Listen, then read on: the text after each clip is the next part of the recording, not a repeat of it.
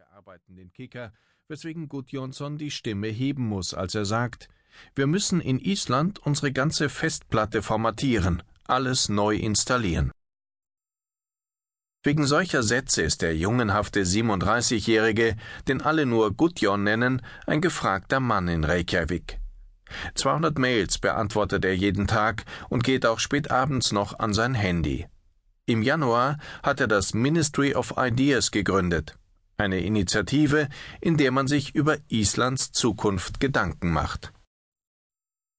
Hugminderhus haben sie das ehemalige Möbelgeschäft getauft, Haus der Ideen.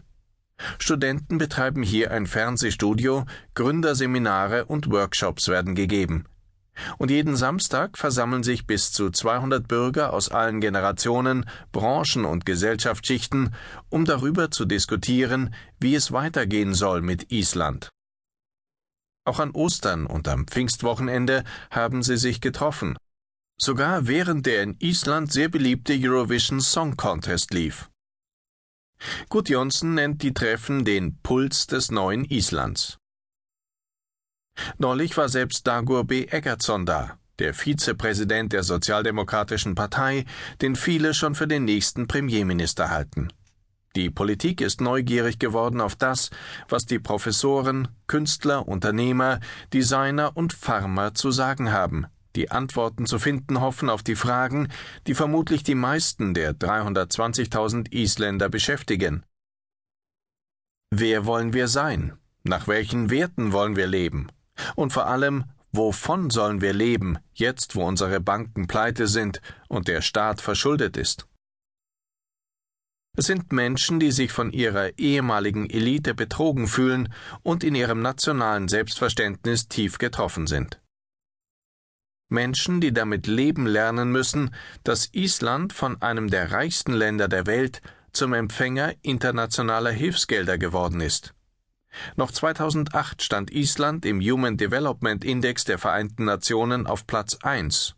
Nicht einmal ein Jahr später ist die Wirtschaft um rund 10 Prozent geschrumpft. Die isländische Krone ist um 80 Prozent gefallen, der Import zusammengebrochen, an der Börse haben die dort notierten Unternehmen 90 Prozent ihres Wertes eingebüßt, die Inflation schnellte nach oben. 28.000 Haushalte hatten ihre Eigenheime wegen niedrigerer Zinsen in Yen, Schweizer Franken oder Dollar finanziert und sind nach dem Wertverlust der Krone nun ebenso überschuldet wie der Staat, der die drei Pleitebanken und deren Schulden im In- und Ausland übernehmen musste. Island braucht frisches Kapital. Und dafür muss das Land mehr produzieren als nur Fisch und billige Energie, um mehr exportieren zu können und um ausländische Investitionen anzulocken. Zwar ist die Fischindustrie mit einem Exportanteil von rund 30 Prozent immer noch die wichtigste Einnahmequelle, aber keine Wachstumsbranche.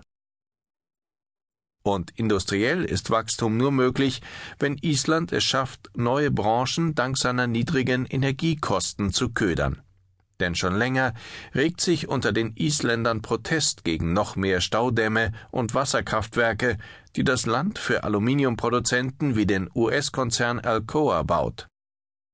Künftig sollen lieber Solarfirmen ihre Module auf der Insel produzieren, und die staatliche Invest in Iceland Agency hofft auf 50 Prozent Wachstum bei IT-Unternehmen, die auf der Insel ihre Server und Datacenter ansiedeln. Island ist immer noch dabei, aufzuwachen. Als es anfing, im Herbst, da waren sie einfach nur wütend über die Maßlosigkeit der Banker, über die Unfähigkeit der Regierung, die sich in den vergangenen zehn Jahren eilfertig den Gesetzen des freien Marktes unterworfen hat und die Finanzindustrie so lange gewähren ließ, bis sie das Zehnfache dessen an Schulden aufgetürmt hatte, was die gesamte isländische Volkswirtschaft innerhalb eines Jahres erwirtschaftet. Im Winter postierten sich die Bürger zu Tausenden vor dem Parlamentsgebäude, um mit Kochgeschirr klappernd die Volksvertreter aus dem Amt zu jagen. Es war das erste Mal seit 1949, dass die Isländer gegen ihre Regierung demonstrierten. Damals ging es gegen die NATO. Für die meisten Isländer beginnt nun die Suche nach dem richtigen Weg. So allmählich dämmert ihnen, dass sie sich lange Zeit viel zu sicher gefühlt haben. Keiner wollte die Kreditblase wahrhaben. Wie auch, wenn sogar der isländische Wirtschaftsrat kurz vor dem Crash noch schrieb, Island sei den anderen nordischen Staaten weit voraus. Die wenigen, die davor warnten, wurden als Neider und Querulanten verspottet oder gleich für verrückt erklärt. Sagt Haldor Gudmundsson, Autor des Buches Wir sind alle Isländer. Während des Booms gab es keine Gegenbewegung, weil es allen gut ging. Alle dachten, wir seien endlich raus aus der Geschichte, hätten die Pest und die Vulkanausbrüche hinter uns gelassen.